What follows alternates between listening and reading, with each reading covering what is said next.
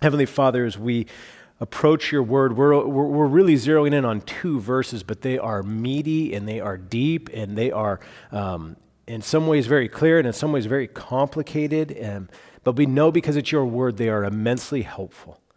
And so I ask that you would give us um, clarity of mind, you'd give us energy, you'd, you'd minimize or hush distractions around us, whether that's just our, our, our, heads managerially sorting things in our heads of, that we have to accomplish. You just give us a moment right now that, that we can just sit here and pause. That the world doesn't need us to respond to an email. It doesn't need us to text. It doesn't need us to, to, to, to be distracted. That, that God, you, you are working, the whole world coheres in Christ, that we can just receive this time as a, as a gift to hear from you. So I ask that you would do that for us as we come to your word, that we hear from you above all things that we ask during this time. We ask that we would leave this, this service more impressed with King Jesus. And it's in his name that we pray.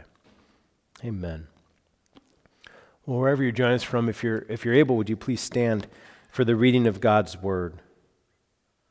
We begin in verse 5 of chapter 1, just to give some context as we look at verses 1 and 2. This is God's holy, um, Christ exalting, gospel declaring, um, life transforming word.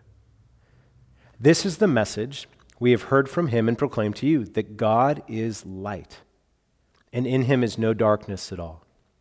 If we say we have fellowship him while we walk in darkness, we lie and do not practice the truth. But if we walk in the light as he is in the light, we have fellowship with one another, and the blood of Jesus, his son, cleanses us from all sin. If we say we have no sin, we deceive ourselves, and the truth is not in us. If we confess our sins, and oh, if we confess our sins, he is faithful and just to forgive us our sins and to cleanse us from all unrighteousness. If we say we have not sinned, we make him a liar, and his word is not in us. My little children, I am writing these things to you so that you may not sin. But if anyone does sin, we have an advocate with the Father, Jesus Christ the righteous. He is the propitiation for our sins, and not for ours only, but also for the sins of the whole world. Feel free to grab a seat I'll give you a brief summary of where we were last week um, in verses 5 through, through 10. It, verse 5 really lays out a foundational statement where the rest of 1 John that God is light and in him there is no darkness at all. And then it goes on and it says that, that, one of the marks of, of a Christian is that they're going to walk in the light because God is in the light. And yes, an, another mark of a Christian is that as they walk in the light, they're still going to sin. And there's this back and forth reality of like we're trying to, by God's grace, look more like Jesus, and yet we still fall short of that. And yet the blood of Jesus is still enough to cleanse us in an ongoing way for forgiveness. And we just see this back and forth struggle. This is a common struggle. This is something that every Christian is a part of. It's a defining mark of a Christian is not that they don't sin, it's that they don't want to sin. It's not that they don't sin, it's that they struggle against sin. It's a common struggle, and the common part of that is really important in, in verses 1 and 2 here, this, the, we, we might miss it, but it says, To you, you know, I'm writing these things to you so that you may not sin, but the you is plural. It's not an individual you, it's a, it's a it's common you. And we actually see that all the we's that happen in verses 6 and following. It's one of the reasons I want to read that this is we, this is us. If you're a Christian, you're included in this common struggle. I said this last week, but, but two of the dreams that I have for our church as we try to live out our faith in the shadow of the cross of Jesus Christ to look more like Jesus, that we would have at least these two things that the church would become the first place that you confess your sin, not the last.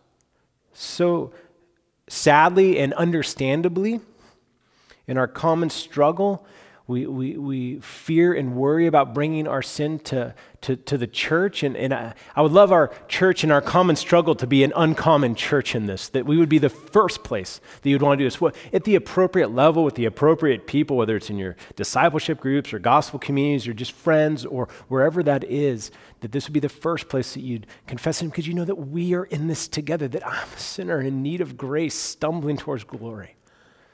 Second thing was this that we would be able to be um, open and unafraid. as we live out our faith together. Open and unafraid as we try to do what, what the, the clear command of verse 2 is I write these things so you may not sin, that we'd be able to be open and unafraid in that. Something I say to my kids all the time. You know, I, I love you, I adore you, I'm so glad you're mine, all, the, all those things. But something I say to my, ki- my kids regularly and frequently is something like this the, the thing I care most about is not the wrong things you, that you might do, but it's the wrong things that you might do that I don't know about. Because I can't help what I don't know. Like I want them, I'd ra- I tell them, I'd rather have you tell me the thing that you did that you're afraid to tell me than to keep it hidden. I'd rather, I'd rather know. I don't, I, you don't, I, the thing that makes me most worried is not even the, the sin you might do, but the, the stuff that's happening that you're not telling me because I just can't help. I can't protect you. I can't guide you. I can't lead you back to the grace of Jesus as you sit under that. I was thinking about this with um, Dane Burgess on staff as the family life director. He was talking with someone, it was a number of years ago. They were newer to our church, and he had invited them to his gospel community. And this person came in at the GC. They were having a, they were, it was a night where they were having a party. They're just eating uh, and drinking together. Um, and there was some, there was some beer there. And it was interesting because this person that came that was new to our church asked Dane after, said, uh, you know, I, I was, I, it was great. It was so good to be there. I was just wondering, like, you know, you had beer there, you know, like what happens if somebody comes and they get drunk?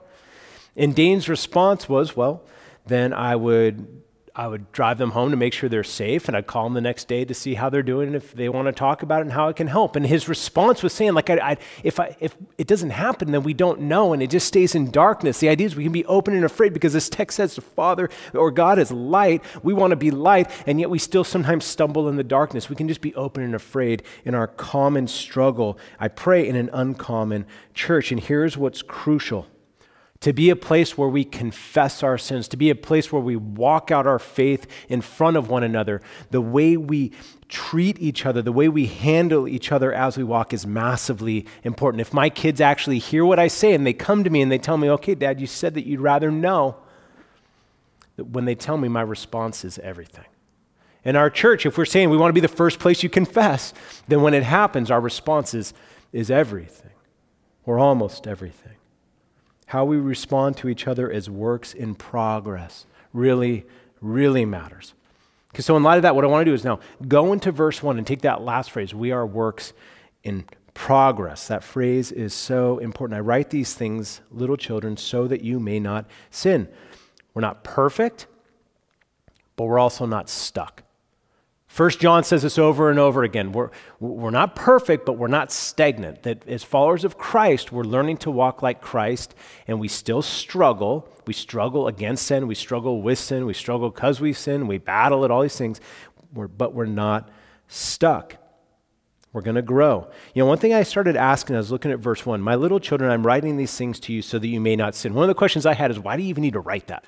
Like, don't we already already know that we're not supposed to sin? It seems like everybody, even non-Christians, people that have never been around a church, say that's all you Christians ever talk about. Stop sinning. So why would John have to write this back to a collection of house churches? Why would he even take up time to say, "I'm writing these things so you don't sin. And I actually think there's some really big reasons why we have to write that. I think there's some enemies to the gospel, some common enemies to the grace of God that, that begin to, to come up against us in our walk with, with Christ, why we need commands, this reminder to not sin. And it hits us from a couple different ways. And I'll give you two of these really big enemies. One of them is called legalism, and the other one is called antinomianism. Um, I'm, we could preach multiple sermons just on those phrases. So I'm going to try to I'm going to try to define them briefly so we can see how it might derail us or deter us or harm us as we're trying to walk out our faith. Legalism is this it's the belief that we earn or keep God's favor by what we do.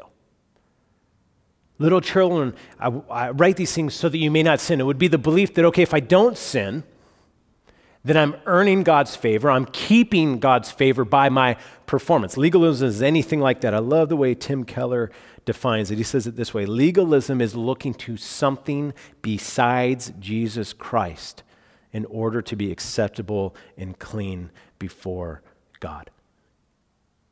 See, one of the things that could really hurt us is we take a command like this seriously, that we write these things so you may not sin, is that we think that our walk is what determines God's love, or our walk determines our status, or our walk determines how God handles us in terms of being clean or unclean.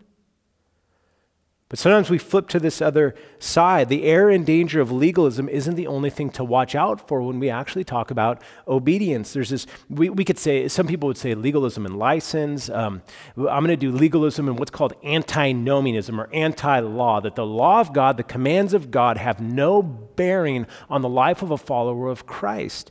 Uh, right, rightly, there, there's, there's a desire behind this antinomian to say the grace of Jesus is so grand and so wonderful. We don't want to mess it up by talking about our obedience. The problem is this text talks about our obedience. We so often jump from the ditch of legalism into the ditch of antinomianism. Uh, Nick Batzig um, defines antinomianism like this. He says, antinomianism that would be a good Scrabble word for you. Antinomianism is the intentional or unintentional denying or setting aside of God's law in the life of the believer in the name of grace. I think it's a great definition. The intentional or unintentional. It's we set aside the law of God in the life of the believer, that there's no rightful use of God's commands in the life of a Christian, all in the name of grace. Simply, we could define it like this saved by grace, so it really doesn't matter how we live. I think the way 1 John defines sin can be helpful for us battling against antinomianism. 1 John 3 4 defines sin like this Everyone who makes a practice of sinning also practices lawlessness. And then, really simple phrase sin is lawlessness. Antinomian, anti law. This is saying sin is lawlessness. When we go back to verse 1 of chapter 2, I'm writing these things so that you may not live lawless. You know, don't avoid the trappings of legalism by rolling your ankle in the ditch of lawlessness. Um, both of these are real thieves to the gospel. Legalism minimizes the forgiveness that's found in Jesus alone. Antinomianism shrinks the power of the gospel that doesn't merely forgive us, but offers us a life of transformation.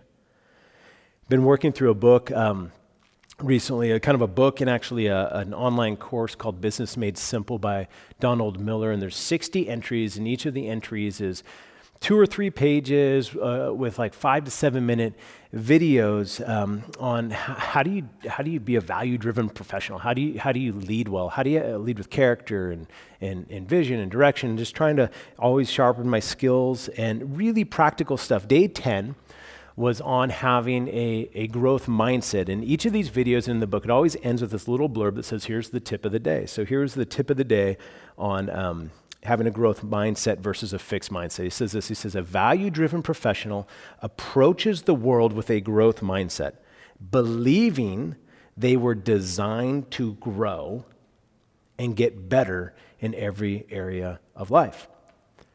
I started thinking about how would I apply this in light of verses like this. I write these things so that you may not sin, or we go back up, God is light, and we're trying to walk is light. Let's apply this to the Christian life, we might say it this way a Christian approaches the world with a growth mindset, believing they were designed to grow and look more like Jesus in every area of life.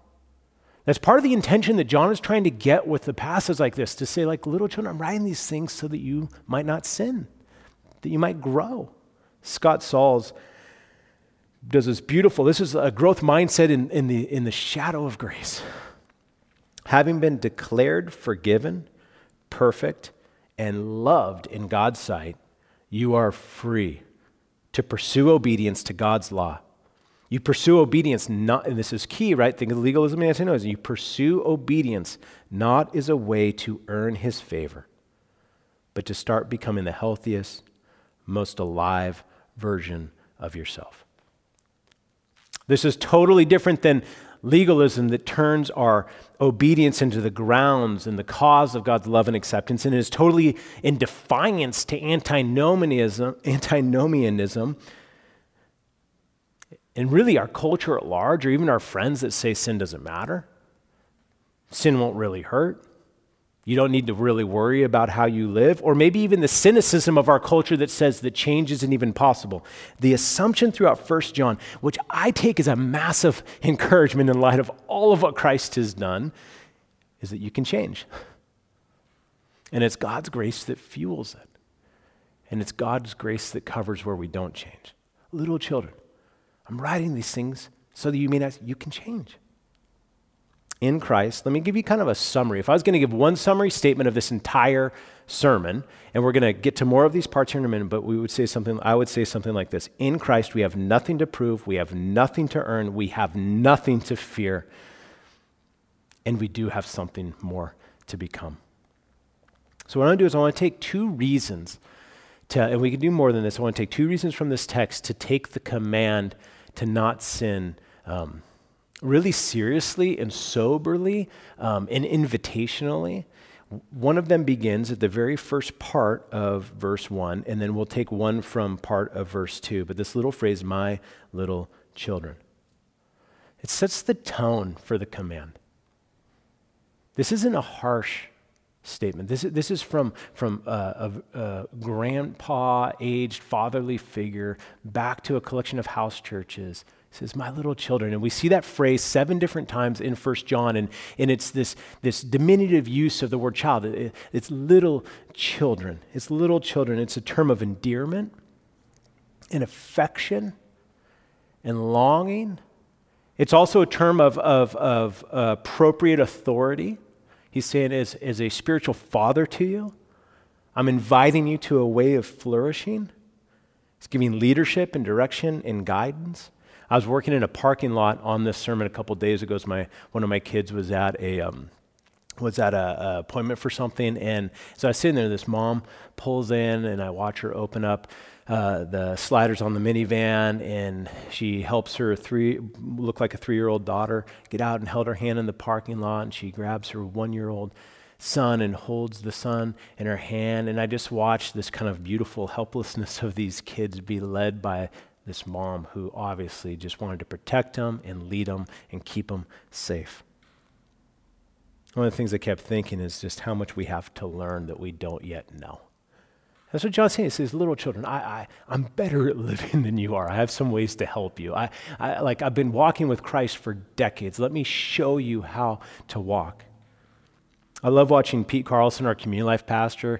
He's uh, a newer dad and, and just had their, him and his wife Rachel just had their, their second, second son. And he's got these two little boys, Emmett and Warren. And I love watching Pete with his, his boys because I know Pete so well. And he, he, he just loves his sons. He adores his sons. He wants to protect his sons. He wants to guide his sons because he wants to raise his sons to be mighty men of God.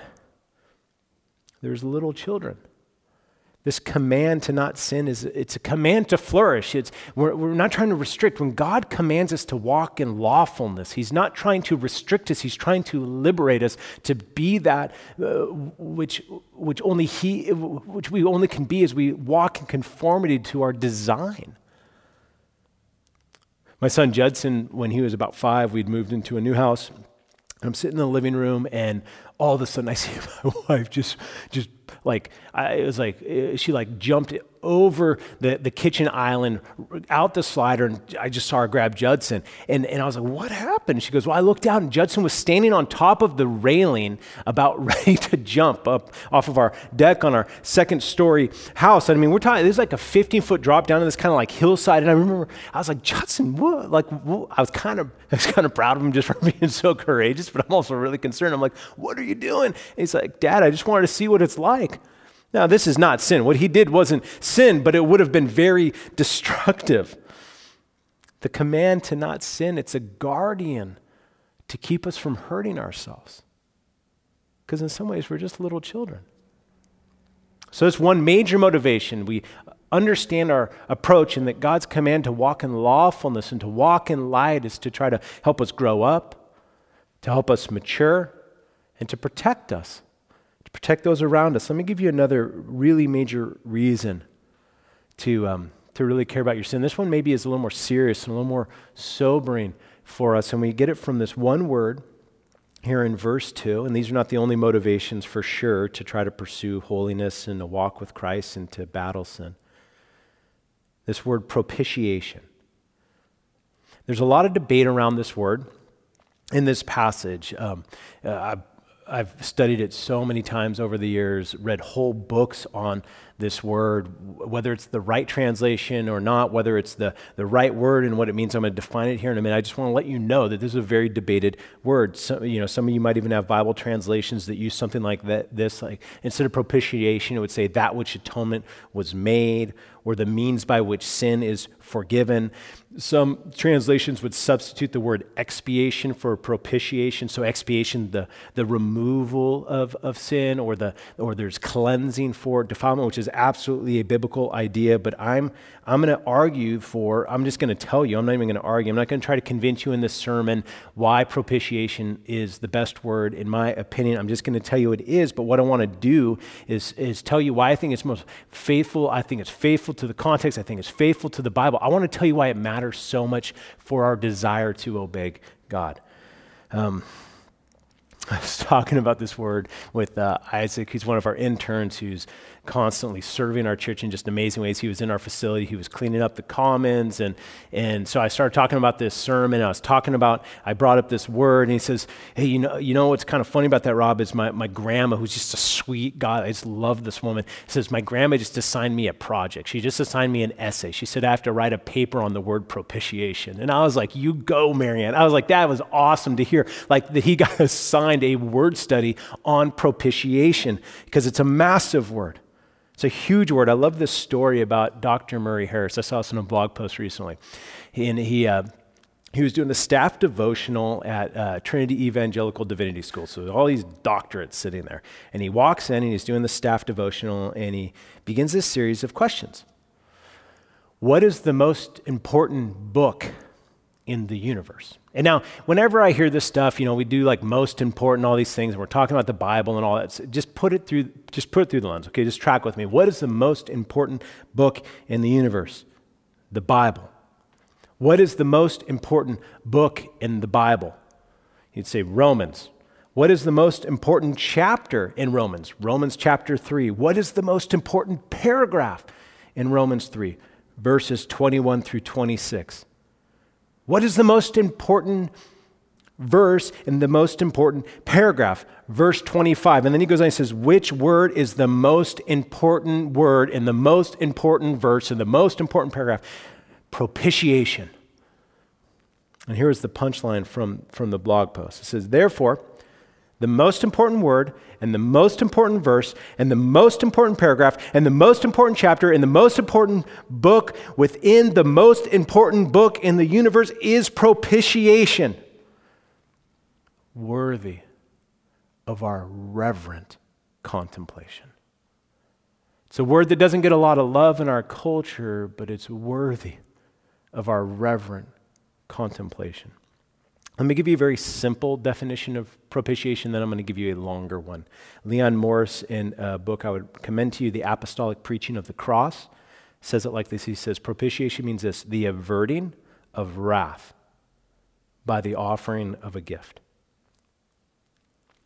A longer context of that definition is this propitiation is understood. It's a little bit longer, I'll try to read it kind of slow propitiation is understood as springing from the love of God. Among the heathen, propitiation was thought of as an activity whereby the worshiper was able himself to provide that which would induce a change of mind in the deity. In plain language, he bribed his God to be favorable to him. When the term was taken over into the Bible, these unworthy and crude ideas were abandoned and only the central truth expressed by the term was retained, namely, that propitiation signifies the averting of wrath by the offering of a gift. But in both testaments, the thought is plain that the gift which secures the propitiation is from God Himself.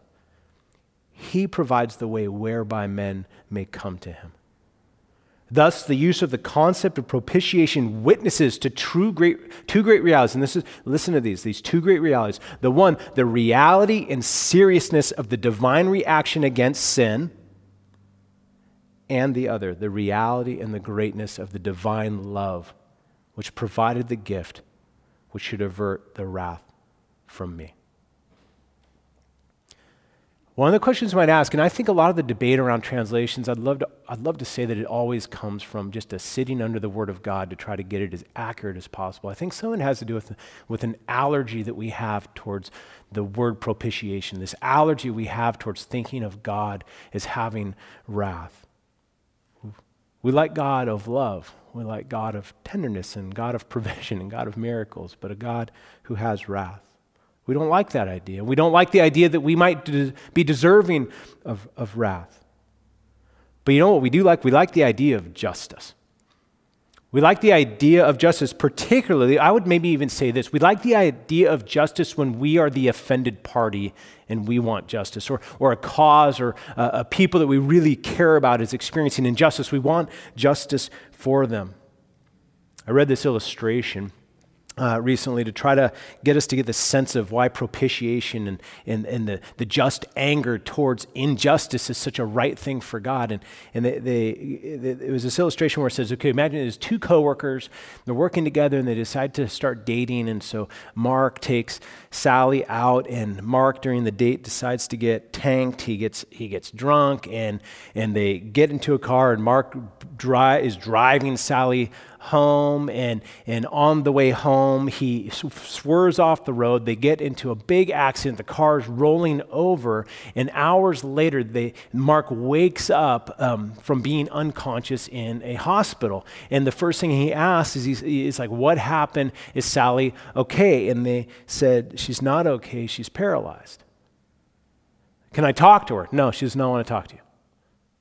What can I do to make it right? You can't do anything to make it right. Now, eventually, Sally files a civil lawsuit and says, I'm, I'm, I, I can't walk, I can't use my legs anymore. Uh, you're taking away my means of income. There's all of this calamity and trauma in my life. And so I want you to picture Mark and Sally are there, and, and Mark is the defendant, and, and there's a judge there, and the, the case is made of what's happened, the toxicity reports there, all the, everything is lined up perfectly. And Mark says, But I'm so sorry. Can't you just forgive me? And the judge says, It's good enough for me. None of us would be okay with that. None of us would say, like, oh, what a righteous judge to ju-. He said he was sorry.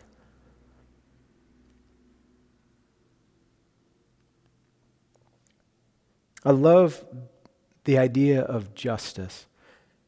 And I love that we want a God of justice. But if we want a God of justice, it means he's going to have indignation at injustice. Sin is lawlessness. Some would define it as cosmic treason. Psalm 7:11 says this it says God is a righteous judge and a God who feels indignation every day. John Stott he says it this way God's holy antagonism to sin must somehow be turned away if sin is to be forgiven in the sinner restored. And that's part of like the bad news and the condition and the wrath of God that is upon us, upon us apart from Jesus Christ is what makes the forgiveness that we have in Jesus that much sweeter. Propitiation highlights even more, um, even more than just even the right response to injustice. One of the things is we talk about little children. I'm writing these things so you may not sin, and how propitiation can be helpful for that. The idea that God has anger towards our sin is that uh, sin is not just about an injustice; that it's highly personal. It's highly personal. Let me give you an illustration that I think both helps a bit with that and also, if we don't hear it rightly, will hurt. And it's just parenting. This is very generic. Every parent knows what it's like to give their energy and their affection and their time and their resources and their prayer and their concern only to be sinned against. And when that happens, there, there's an indignation. There's a, there, there, there's a, not just a general, not, not, not just a uh, general sense of that, that didn't feel, there's a personal offense. And typically, the deeper the relationship, the more the offense. You know, we can all relate to that hurt. The, the problem for us, and where I say, like, I think that helps to give us some sense of it, but I think where it hurts is that our angry responses are all, often very sinful. They're very, they're very unrighteous. They're, they're, they're not measured. God is never unrighteously angry, it's always perfectly in step with the reality of the situation. You know, part eh, why this is so helpful, and part of it with getting propitiation or struggle with sin is to think about it as personal. Sin is not some concrete action against some abstract spiritual force. This is personal rebellion before our Father in heaven. I read something like this recently and just summarize it for you. It says Christ's death doesn't merely remove the moral and ethical stain of sin it deals with the very real and personal offense of our sin. Part of what helps us with that is to ask this question what is the difference between a Christian that struggles with sin and a non Christian? I'm sure there's tons of overlap. There's probably lots of different ways we could nuance it. But here's the difference there's a vertical element. That fundamentally, when we sin as followers of Christ, it's not that we're not the, the people we want to be in the sight of others. We care about that. It's not that we've just harmed others through our actions. It's that we care about that. Is that there's some place where there's a sorrow that penetrates our souls that says we've offended our Father in heaven. Propitiation is a way of feeling that anger towards that offense. Behind the struggle is sadness and hurt. We long to worship our Father in heaven rightly, and when we don't walk in the light, we realize we haven't.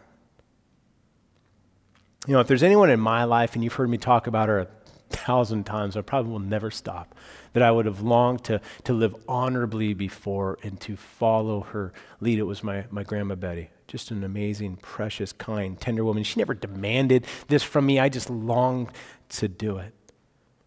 There's this beautiful phrase, this Latin phrase, coram deo, what it means before the face of God.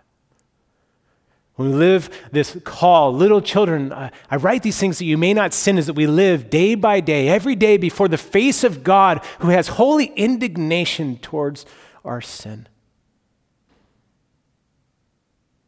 You know, again, Morris in these two things, he says propitiation helps us see the seriousness of the Father's reaction to our sin. But listen to this. Listen to this, because if we just stay there, that is a terrifying place to be, or or it's at least not the place this text wants us to stay. The seriousness of the Father's reaction to our sin, that is a motivation to walk in light. But listen to this and the lavishness of his love to provide the solution. That's the focus now on these other parts of the verses. That's, that, let's focus on that solution. Now, what I want us to do is just pause and consider the flow in verse 1. Little children, I write these things so that you may not sin. But, or you could translate actually, and, and if anyone does sin, we have an advocate with the Father, Jesus Christ, the righteous. Like, why would John, I asked this question, why would John write that if the whole goal was so they don't sin? Why, it's almost like he's letting them off the hook. It's like he's, he's dialing back the intensity. Don't sin, but if you do sin, like try to do good, but you're not going to. I mean, it's that sort of, that sort of rhythm. And I was thinking there's probably lots of answers. We're really hard on ourselves. We're really hard on others. Or for some of us, we, we mess up and we just give up. Let me give you what I think is the textual answer here. Um, I think, and I think it's the bigger one here. In our struggle with sin, we can't lose sight of our Savior. So what he's doing. He says, I want you to, to, little children, I write these things so you may not sin, but if you do, I want you to get your eyes back on Jesus. You have an advocate. You have an advocate. So we might say this when we do sin, which we will, the most important work for any of us to do is this to remember who you have. Or may we say, remember who has you Jesus Christ, the righteous, wrath bearing advocate. Um, this word advocate, we're going to do this quickly, okay? We're going to do this quickly. The word advocate is, is really the defense attorney. You know, you're on trial, they're there to defend you, to make the case. Um, you know, when we talk about this, one point I want to bring in, it's really important, is we talk about advocacy, particularly in the context of propitiation, a, a, a, a holy indignation, and the need for that to be appeased, is that we can say, we can think like, okay, Jesus loves me. This Jesus is gracious. God the Father's mean. God the Father is wanting to stiff arm me. And actually, John helps us. First John helps us because we see another use of propitiation in First John 4 10. In this is love. Not that we have loved God, but that He loved us and sent His Son to be the propitiation for our sins. Do you hear it? You hear it? It's not that God loves us after Christ was sent. It's that Jesus Christ came because Jesus loves us and the Father loves us and He needs to deal with our sin problem that we might be reconciled back to Him. The very motivation of it was He already set His love and affection on us, and so He sent His Son for us. So don't, don't pit the, Jesus against the Father in this. I'll give you another clarification here. A defense attorney, what they do is they argue the merits of the case, but the problem is before a holy God and reality of our lives, there is no case to make. What's glorious is Jesus is not arguing our merits, but his. Jesus is not looking at our list and say, well, they did this right. Yeah, but, but look at all the good they did. Yeah, I know they screwed up here. And, uh, but, but look here. He says, look at me. He just stands before us and he says, look at me. He's presenting something else, namely his righteousness. And that's what this text says. But if anyone does sin, we have an advocate with the Father. I love this line Jesus Christ the righteous. I love that in a collection of verses that is talking about us walking in light and us obeying, that the overarching emphasis is the righteousness of Christ, the blood of Christ that cleanses us for sin, the righteousness of Christ that allows us to stand before the holiness of God. I think Karl Barth said, he said it's something like, we, we must not take our sin more seriously than the grace of God in Christ. As you think about the righteousness of Christ, how does it benefit us? How, do, how, do, how does it stand as the case that's made before us? It's just simply saying that the perfections of Jesus' life are credited to us. The, some of the illustrations that are used is you know, have you ever collected baseball cards? And on one side was the picture of the player, and on the back side was all of their stats. That when we are, are enveloped by the righteousness of Christ, it's like our picture on one side, and you flip it over, and it's just Jesus' stats on the back. Or it's like someone else, this would be illegal, but someone else taking the SAT for you and you ace it. The advocacy of Jesus is the continual application of his righteous life for us and his death for us, his propitiation for us. I love how Rankin Wilbourne says, he says, God, I love this is a beautiful line, God does not love us to the degree that we are like Christ that's a good word as we talk about fighting sin and walking in light and trying to obey. God does not love us to the degree that we are like Christ. Rather, God loves us to the degree that we are in Christ. And that's always 100%. Pause and consider what all of this is saying in our, our walk and our desire to walk in light and to not sin. A few years ago, we did a series in Romans 8, and the, the first verse of Romans 8 is, it says, There is therefore now no condemnation for those in Christ Jesus. This is why we can confess. This is why we can be open and unafraid. Like, we have no condemnation. And I tried to present to our church, I said, I want this to be like a banner, a motto over our lives. So if you take verse 1 and verse 2 of Romans 8, we might summarize it there is no condemnation, there's just transformation. In Christ, we have nothing to prove, we have nothing to earn, we have nothing to fear and we have something to become. And, and, if we tether this, Christ Jesus the righteous, we have his righteous life, but in this text we also have his substitutionary death. Again, propitiation. I'm not going to do a ton with this more. We already talked about a little bit, but what I want to try to do, and I know I'm over time, I know I am, and I knew I would be, and I'm asking that God would give you three more minutes of endurance. Propitiation pulls together some massive threads in the Bible. You go back to the sacrificial system in the Old Testament, particularly places like Leviticus chapter 16. You want to go read some stuff that's going to make this word sweeten and deepen for you. Go read Leviticus 16 and go read the book of Hebrews. And what you see in that, in Leviticus 16, is this day called the Day of Atonement, where the high priest would go as an advocate and he would clothe himself in new white garments and he would purify himself and make all of these offerings. And he would go and he, would, he would take two different offerings two different animals to, to try to atone for the sins of god's people. And he would take this one animal and he would, he, he would slaughter and he'd take the blood and he would take it into what was known as the holy of holies. And we would go into the holy of holies the very center place it was like the courtroom of god where his holiness was manifest and in the Holy of Holies, it was filled up with incense because uh, uh, we couldn't see, you know, this person couldn't see God and actually walk out alive. They actually would tie a rope around the high priest who was going to the Holy of Holies in case he dropped down. They could pull him out. He would only go once a year, and he would come in after making atonement for his own sin through the shedding of blood, wearing these white garments to try to give some semblance of like set apartness for God. And he would come in, and in the middle of the Holy of Holies was the, what's known as the Ark of the Covenant. On the top of the ark was this thing called the mercy seat.